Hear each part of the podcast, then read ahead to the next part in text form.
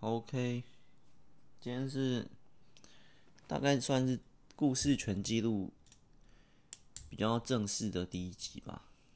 像一样早上，我在等我的蛋从电锅跳起来，趁这个时候来录一下。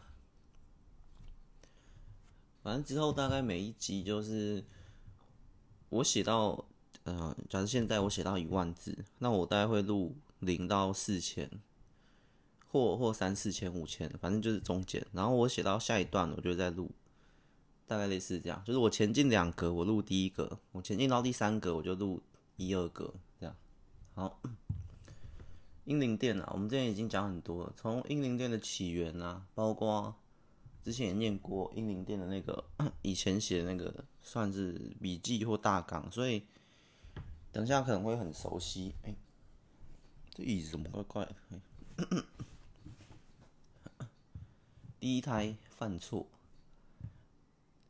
我们大概会有，因为这个算是故事全集，所以有点像朗读，但是又不像朗读，是一样会朗读到全部的故事文字，只是会中间会一些打断，或者是更多的打断，或更少，不确定。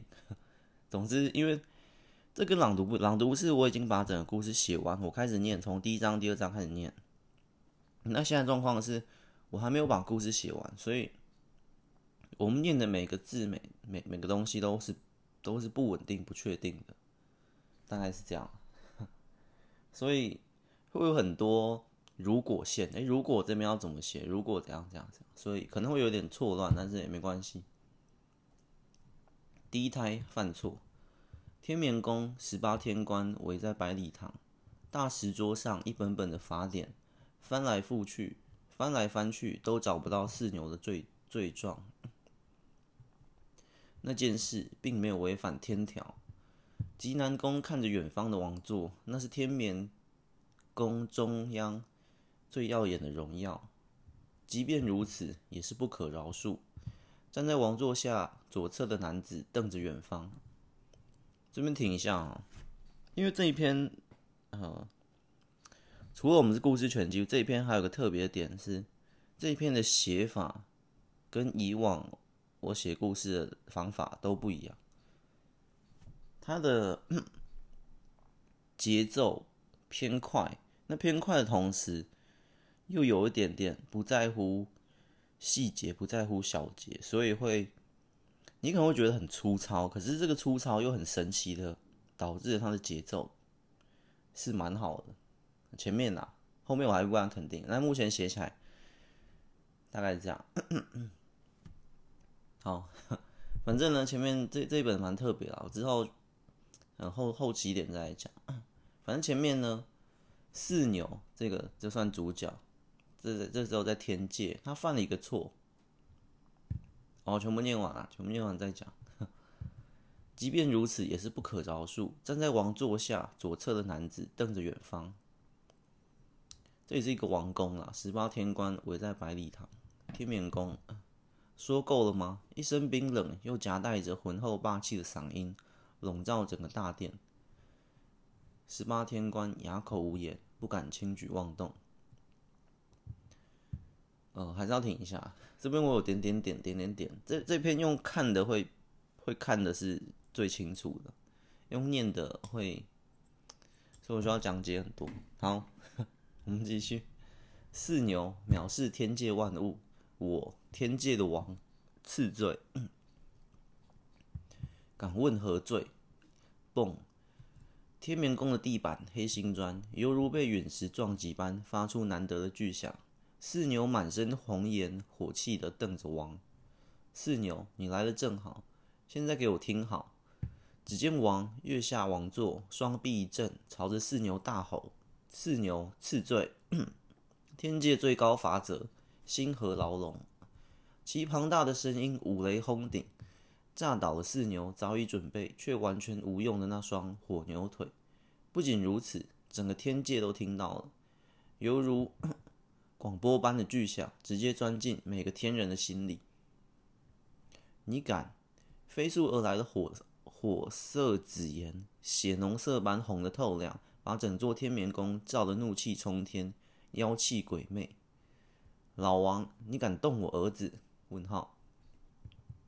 这一句话不单单是大声足以形容，连天眠宫的屋顶都在颤抖，地板的黑砖石直接漂浮爆碎。牛神，你想怎样？你敢送我儿子进星河牢笼，我就拆了你的天眠宫，杀你18关！你……王座被一脚踢碎，绝对的不退却。霸气的力量震得王不敢动弹。爸，星河牢笼算得了什么？我去就回。四牛的火烧得旺盛，别逞强，那可是自杀啊！就连……爸，相信我。3天后，18关齐聚，我包围着四牛。早就想体验一下天界最高级别的天谴了，可别让我失望啊！停一下啊！我突然想到，这就是故事全记录特别的地方。我这标题第一胎，因为毕竟英灵殿嘛，1胎、2胎、3胎，只是我第一胎的标题要犯错，我好像应该要改成星河牢笼才对，我去改一下，说改就改，因为第一集，好像就是在讲星河牢笼是关键，所以因为我第2集叫佛心愿，第3集叫坦克联盟，第3胎啦。所以这些都是特殊的名字，对我是有意义。可是，当我第一胎那时候，我在写犯错的时候，我可能就是一个很随性的打下这标题，我觉得，因为他犯了一个错，可是那个错又不在于法条，他只是犯了一个算是道德的错。这个是之后我大概会堆到结尾才解开的一个谜题。他在天界犯了一个错，导致反正我们现在讲开，故事全记录不有趣的地方就在于，这跟朗读不一样，我会非常多的破梗、破题，直接讲到后面的结局怎么写，导致我现在怎么写，所以全记录就是这样，没有故事，没有朗读系列，听觉上这么的有趣，我会不断的破题、破梗，然后思考。但这就是这个系列的意义所在，就是我在书写的过程中，我脑中是怎么想，我要考虑到哪条线，我要考虑到怎么定或怎么解。好，改完了。我们第一胎变星河牢笼，我们继续念。反正呢，现在他就是犯了一个错，可那个错呢？18天官，18天官我不可能全部写完嘛，所以我写了几个代表性的，极南宫啊，18天宫啦，不是天官，是天官呢，极南关啊，他们在皇宫啦，天眠宫。不过这不是重点，这因为大概前1万字。就会进入到真正的英灵殿，那英灵殿那边才是故事的主轴，然后英灵殿弄完的最后的结尾，才会回到这个天界这里。其实这个故事有点小小的复杂，但是整体撕开来上帝视角来看，那就还好。总之他犯一个错。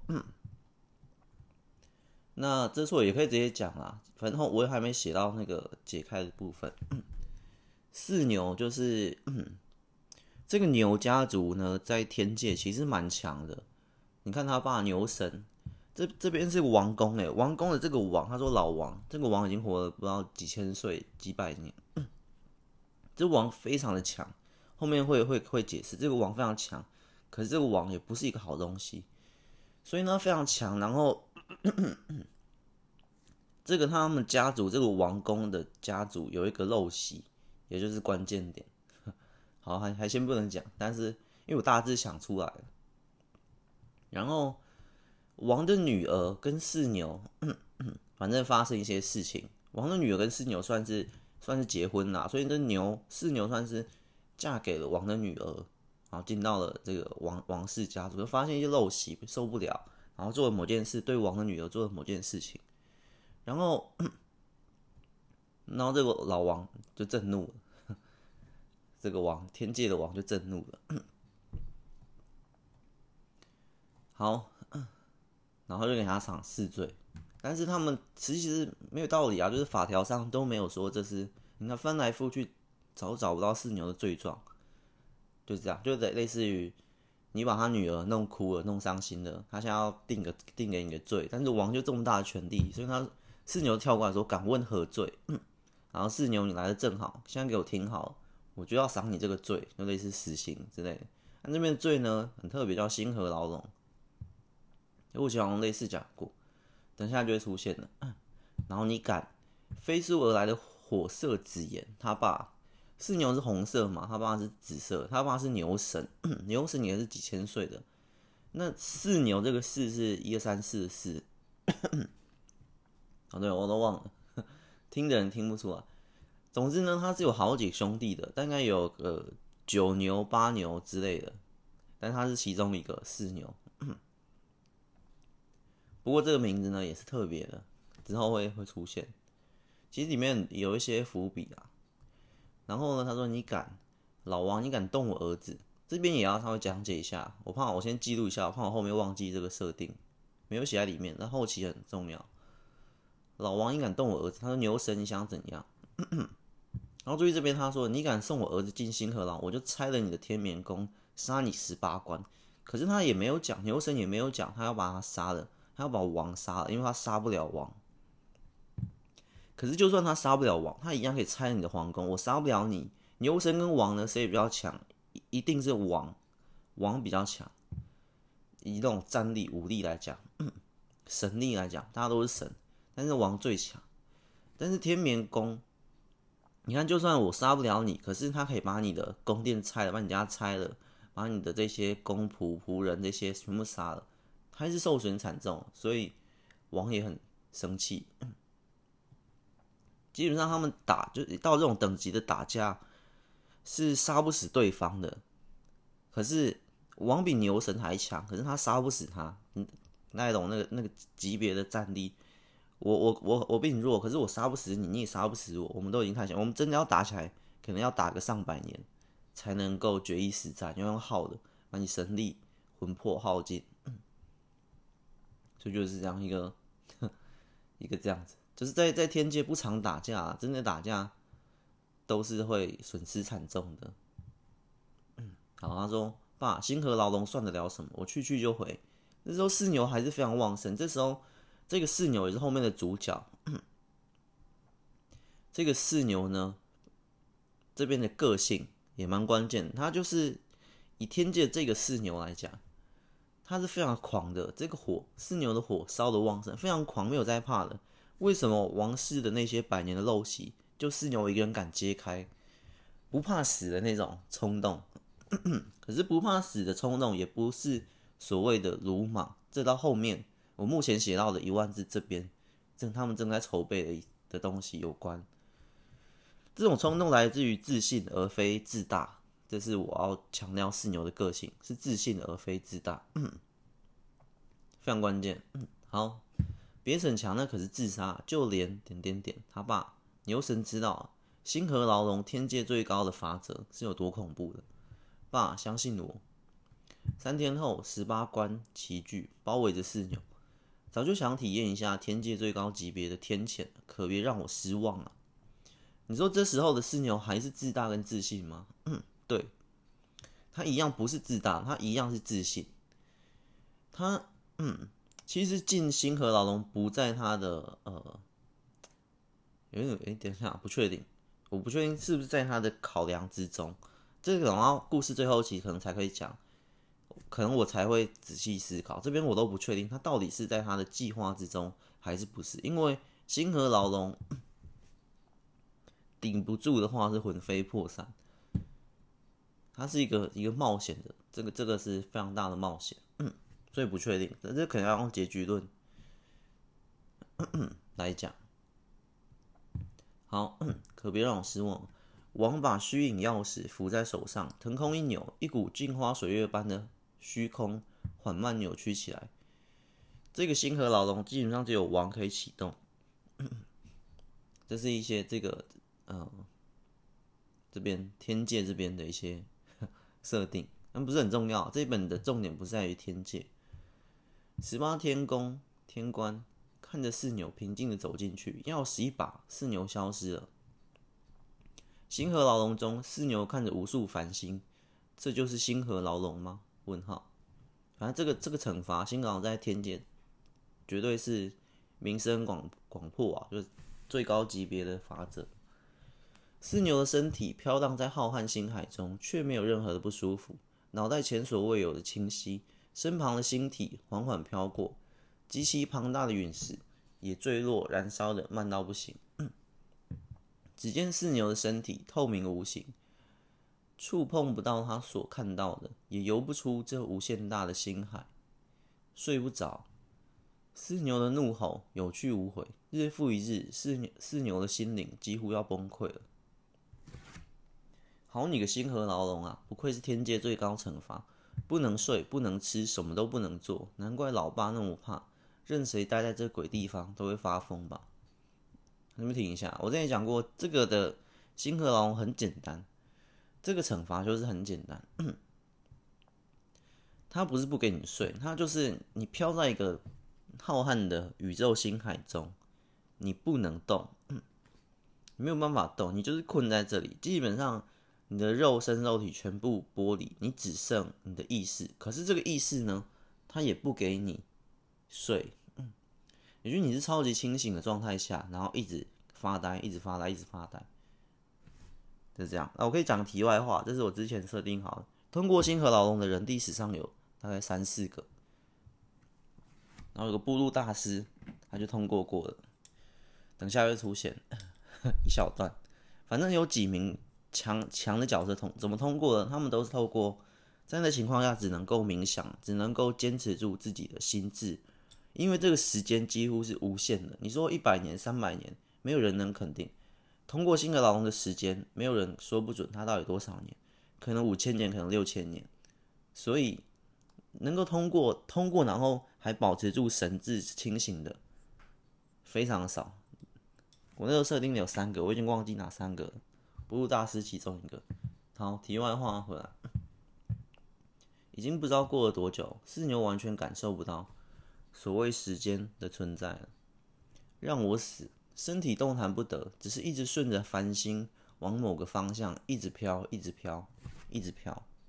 其实星河牢笼是能够通关的，它只是非常慢能够通关。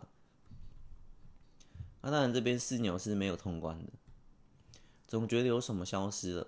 句点，我是谁？问号，这里是哪？又过了不知多久，四牛的身体逐渐变小。逆生长的预兆就是快要通过星河牢笼的时候。牛神听着布鲁大师的讲解，那是多年以前布鲁大师开课的时候，牛神回忆着过往上课的日子。星河牢笼最可怕的就是你不但忘光了所有回忆，你还会变成另一个样子，再次重新生活一次。儿子啊，再见了。牛神的眼泪滴在四牛的石碑上。毕竟能通关啊，通过就是死了，能够通关也不是死，它就变成了，然后你会变成另一个样子，再次重新生活一次。所以这个天界就是有点像是天神下凡，可是在通过这凡间的过程中，你完全失去了所有的记忆、性格什么。这边呢很多伏笔，我们之后会解开。不过这就是一开始的第一章，这个四牛，牛神眼泪滴在四牛石碑上，他觉得他死了，又立一个石碑。好，下一章。第二胎佛心愿，我这边的胎虽然是呼应这个英灵殿嘛，我们毕竟在写英灵的，可是，还是有点沉重啊。你想胎死腹中，或你生出来第几胎？其实我们在说第几胎的时候，不一定在讲生出来嘛，说怀了第3胎，前2胎流掉或什么类似。刚刚第一胎星河牢笼一样，这个是有一个比较抽象一点，要想象一下。就是四牛从天界往人间这样掉下来，那天界那个他已经死去了，那来到人间的他，你知道刚刚第一胎已经死了，现在是第二胎，有点类似这种呼应的感觉。不过第二胎一样是婴儿嘛，那婴儿只是他这一次不是从人类母体中出生，而是从天空中。第二胎我也蛮喜欢的，好，我觉得今天大概讲两胎就好，好像前面刚刚讲的有点长，原本要讲三胎的，没关系。第二胎佛心愿，星河牢笼中，一个婴儿闭着眼睛，双手抱着双脚，星光点点，糖葫芦般的缓慢翻滚旋转。睁不开双眼的四牛挣扎着最后一丁点自我意识，疲惫的眼睛在一刻的瞬间闭牢，最后一点力放尽，婴儿不再滚动，扑通一声下坠。这边有个伏笔是这个，挣扎着最后一丁点的自我意识。这个虽然他没有成功通关星河牢笼，还把我自己的意识，可是这个点也让后面的。也是让后面的他不一样，也就是严格说，他还是比一般的人、一般的天人、天神来得强，因为他还拥有着最后一丁点的自我意识。这边他用了，我还没写到，但是我的设定，他用了某种秘术，把他的一丁点的自我意识封存起来，也就是他没有死，其他那些都魂飞魄散，就代表。全部自我意识回圈目通通都不见，但这边挣扎最后一丁点自我意识，他用某种秘术，四牛的秘术在这边也是很关键。只是我这边没有写啊，就这样一句话，还不能写。好，然后最后一点力放尽，婴儿不再滚动，扑通一声下坠，从星牢要往下坠了。北蜀是佛心院上方的某片云层，呼呼，软绵的破云声，一个婴儿缓缓的降落在门口。院长，这到底怎么回事？副院长跟院长刚买菜回来，就看到佛心院的天空上红光闪烁，急急忙忙跑回来，就看到这缓慢降落的婴儿。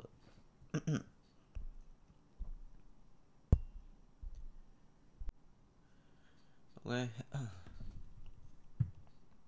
别慌，这肯定是佛菩萨的恩典。我们能见到如此宏伟的景象，是我们上辈子修来的福气啊！佛心院就是一家孤儿院，之前也写过一两次。佛心院客厅大佛前神桌上，小心翼翼放下婴儿后，院长就取名叫宏伟吧。不错，只是红色的红或许更适合吧，毕竟那道红光似乎是他的本命。这也是关键。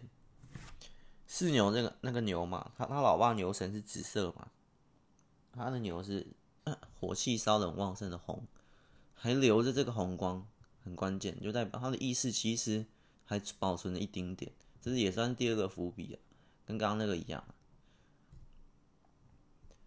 佛心院的由来，据说是佛提的恩典，谣传当年彭祖路过八厅街。这鹏主是一个鹏那个鸟，那个大鹏鸟那个鹏。谣传当年鹏主路过八厅街，跌了一跤，地上充满金光，方圆5公里寸草春晖。小孩子们都喜欢来这块空地玩，久而久之就变成了如今的佛心院。长期下来收留很多的孤儿，似乎在巧合中也证明了佛提的影响力。佛提的恩典，提就是足部那个提。彭祖也是一尊佛啊。总之那又是别的故事了。好，宏伟被院长细心的抱着，佛心院大大小小的孩子都围在院长旁边，仔细看着肥嘟嘟的小婴儿。麻婆院长，他已经睡3天了，怎么办？小尼，你放心吧，恩赐的孩子不会有事的。我们静待他苏醒吧。好，这个恩赐，这个赐，有点讽刺啊。上天恩赐，却是被赐罪的那个赐，还是是啊？赐罪还是是罪？一个被在一个义。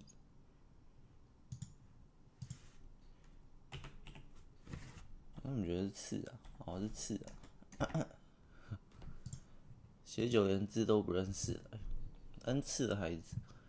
宏伟在佛心院度过了8年的时间，很快，这边节奏很快，8年一下就过了。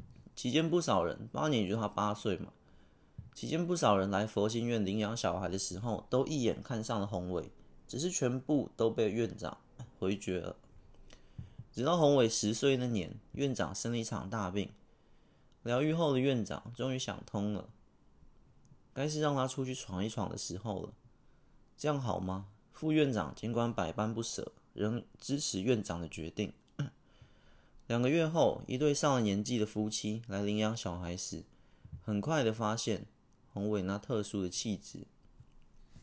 有别于不同小孩，宏伟的眼睛有着些许明亮的朱红。我都忘记这个设定了，想起来，OK， 那代表他那个一丁点的意识还存在。Okay. 院长，我终于有信了吗？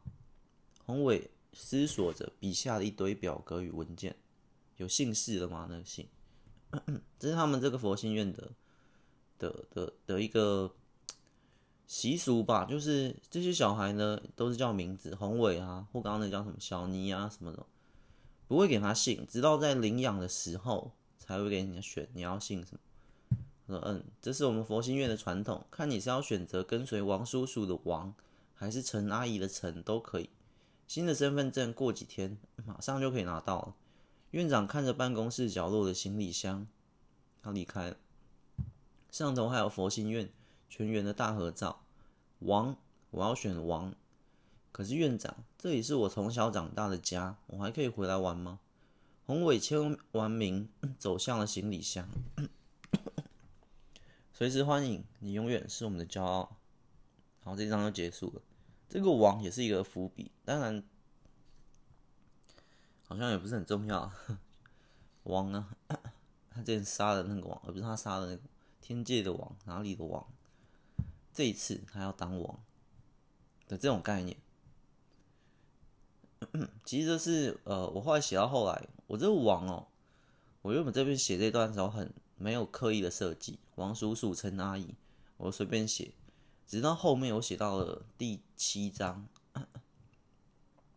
第6章出现了地狱王、英灵王，我那时候才哇，才想到这边，我们是可以再念一下下一章了。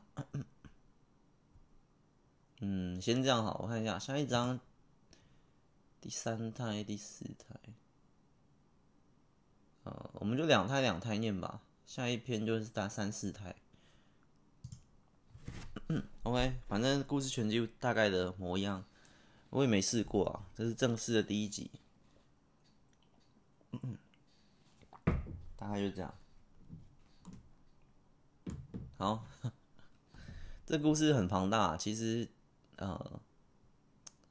不论是设定或剧情，其实因为你知道这前面2章就是拿我之前那个英灵殿的那个笔记，或者那个超级大纲，那个大纲有8000字，不对，6000字，那个6000字的大纲进来，那进来一开始那6000字，我想说那就6000字扩充成例如5万字、3万字，反正至少要扩充。没想到后来我没有扩充。我几乎是沿用，也就是你看第2胎佛心院，明明可以写个2万字没有问题。佛心院的成长啊，它在里面，然后为什么没有姓氏，原来是怎样，佛心院的传统啊，然后佛心院里面的一些伙伴啊，怎样。可是后来，我觉得那不符合我这本英灵殿的重点。我的英灵殿重点从来都不是天界，从来都不是。佛心院、人间、英灵殿这本书跨越3界：天界、人间、下界。下界就是地狱，它的重点从来都是地狱的那一层，那个皇宫、那个英灵殿。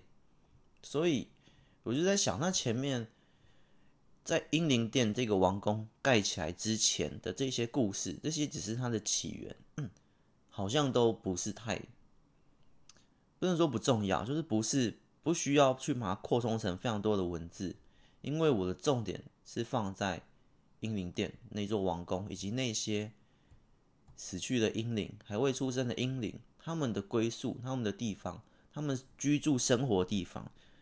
我只是开一个故事来试着想象那些还未出生的那些或被堕下去的婴儿，他们不会是在一个黑暗中那么痛苦，不会是每次我们一想到英灵，又觉得那是一个很悲惨、很痛苦的一个形象，而是其实英灵在另一个地方，到处都是棉花糖，然后有一座金色的宫殿的那片地方的那个英灵殿的那个世界。我这些破梗了，反正故事全记录就是这样。那是在地狱19层开创的那个地方，那一层的英灵殿，那一层的婴儿在棉花糖上滚来滚去，他们也可以拥有那样子的幸福，甚至比我们还幸福，类似这样。所以我的重点会放在那个英灵殿，也就是如我的书名。那至于前面，我前面想一下，星河牢笼啊、天界、佛心院、成长，然后第3胎坦克联盟，他变成了职业选手；第4胎堕胎，他发生某些事情；第5胎下界；第6胎地狱王，跑去下界，然后遇到地狱王，然后打来打去，然后这样那些，直到第7胎英灵殿。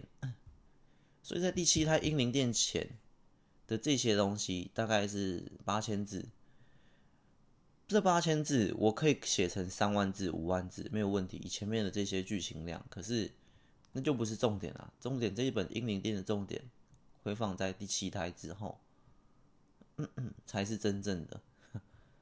因为英灵殿这一本，其实我自己的定义，它不是黑暗的啦，它听起来它是一个温馨的故事，我可以这样讲。我觉得整本书我的定的调，前面当然是黑暗的一些起源，要盖出这座英灵殿前所付出的这些代价。可是我还是希望整本是达到，也不一定要温馨，但至少不是恐怖，不是黑暗的，是温馨，甚至希望，甚至是可爱的这种模式，大概是这样。当然也蛮奇幻的。好，我们今天就这样，我们下一集故事全记录再见，拜拜。